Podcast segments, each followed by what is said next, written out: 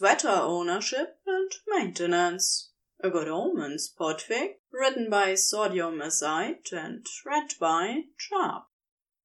This is part 3 of The Angel Who Knits series. Summary An angel gives a handmade gift to his favorite demon, with unfortunate results. Fortunately, there are some sensible humans around. So, apparently, it was possible for snakes to be allergic to things. More specifically, it was both possible and not something that being an occult creature of hellish origin was exempt from. Even more specifically, personally even, it was possible for Crowley to be allergic to an angel's choice of laundry detergent. In a sweet, entirely innocent gesture to make sure that his gifts were soft, clean, and smelled nice, Aziraphale always gently washed his hand knitted creations in cool water, good soap, and affection. Unfortunately, Crowley could only tolerate two of these three components, and not the two he was expecting. So, anyway, he was now sprawled out sadly over his bed, having bathed twice, slathered in some kind of awful medicated cream. He felt like he was being marinated. Maybe a Aziraphale would eat him and put him out of his itchy, sweaterless misery. He was lonely, too. The angel, after desperately making certain that Crowley wasn't going to keel over dead via several calls to a very patient pharmacist, he tearfully retreated to his bookshop, poisonous sweater stuffed back into the gift bag from whence it had so triumphantly been pulled only an hour prior. Damn it, the thing had fit too. He didn't know how long Aziraphale must have spent doing the arithmetic to make sure, but the sleeves were just long enough to be comfy, and the rest of it clung to him enough to be cozy. It was softer than sin, and a rich red to match the bottle of claret that Aziraphale had brought to accompany it. He was a damn demon, and he wanted his sweater back. It was his, even though it had tried to kill him. Every silver lining had its cloud, he supposed. He made a little gesture. Snapping his fingers was a no-go, what with his hands irritated and liberally smeared in whatever goop the angel had insisted on.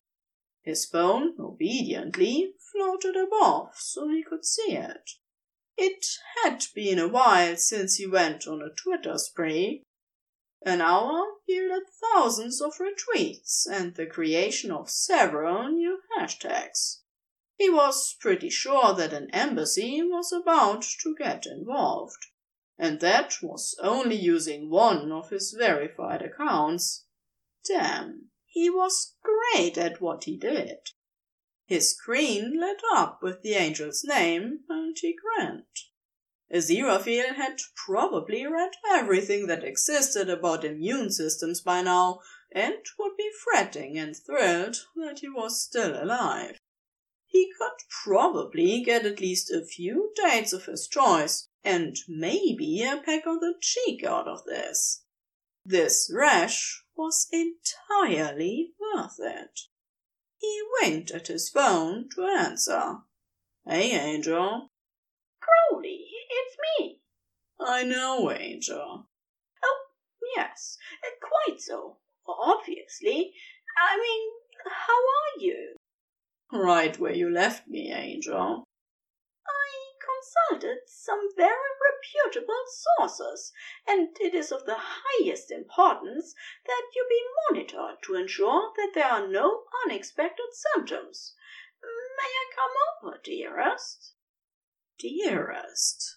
Crowley swallowed. Yeah, Angel.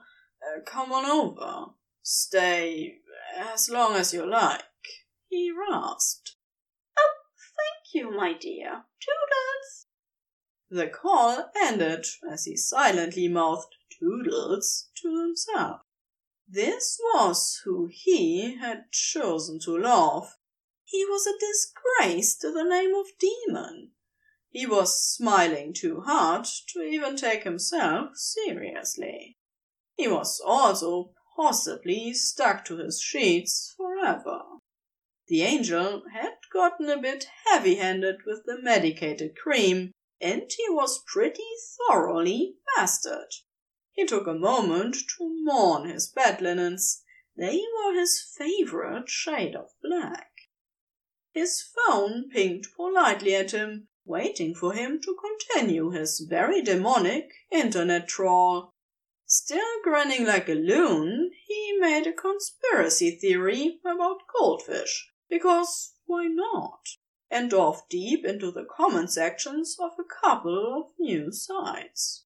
Just because he didn't work for hell anymore didn't mean he couldn't still have fun. Maybe too much fun. The sound of the door opening was expected, as was any attendant angelic puttering, but the chorus of voices that abruptly filled the echoing grey halls of his flat startled him enough that he lost focus. His phone dropped flat onto his face with a splot sound. Oh, this was gross. Also, ow. He peeled his phone off his face with two fingers, cringing at the smeared screen. He lifted his other hand to miracle it clean, but yelped and dropped his phone again with a clatter at a creaky feminine giggle from right behind him. Clutching his sticky arms to his naked chest like that had ever helped anyone, he goggled back at the bemused, wrinkled face blinking at him from within a grey nimbus of curls. How did a female human even get in here? Why was a human in his bedroom? Why did the human look familiar? Why was the human making a tisk noise? My grandson is always poking at his phone too, but surely you have better hobbies, young man. Gladys, for Gladys it was, was apparently transplanted into his flat from the weird bakery where she usually existed, doing fiddly things with yarn that he could not seem to learn, so it was obviously a human thing that demons were barred from. Like the Lord's Prayer, or wearing pink. Hello? He tried. He couldn't decide if he should put on a shirt. Did he even own any tangible shirts? He usually just snapped them into being. Probably not the best thing to do in front of one of the angel's friends. Her eyes softened and she cooed at him. Apparently, hello was the magic word. Or maybe she just had a soft touch for miserably sticky, skinny, man-shaped beings. In any case, she got him up and walking. She was somehow holding the container of medical goop. He kept an eye on it, in case she tried anything. Also, he didn't have his glasses on. Was her eyesight that bad that she hadn't noticed? Well, that was a load off of his mind, even if he did feel intensely naked at the moment. Crowley walked into his own kitchen, having been firmly escorted by an elderly mortal woman who was barely up to his shoulder, and was almost blinded by the dazzling smile of his favourite being in the world. Aziraphale was slicing pieces of angel food cake. There were at least two on his pristine countertop, and a multitude of plates being shared around. Aziraphale beamed at him, and all hell broke loose. Crowley was immediately at the center of a whirlwind of tiny ladies, all of whom seemed to remember him well and fondly. It was horrifying. He was installed on his own couch, with a bunch of fluffy white towels he had never seen before, and handed a steaming cup of tea, sweetened with honey and probably, ugh, made with love.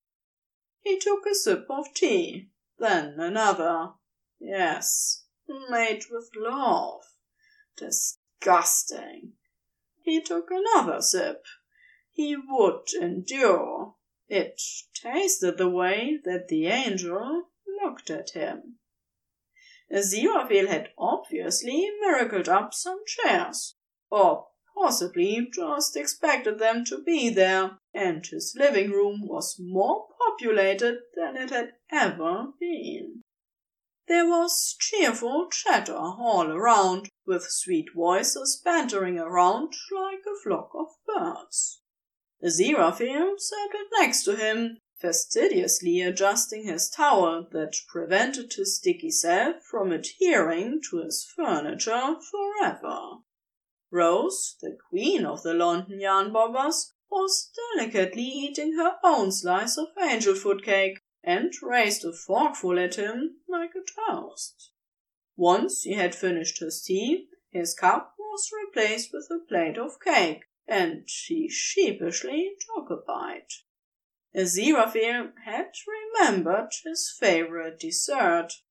He had ordered it the first time out of irony, but had actually liked it. Not that he had ever admitted such a thing.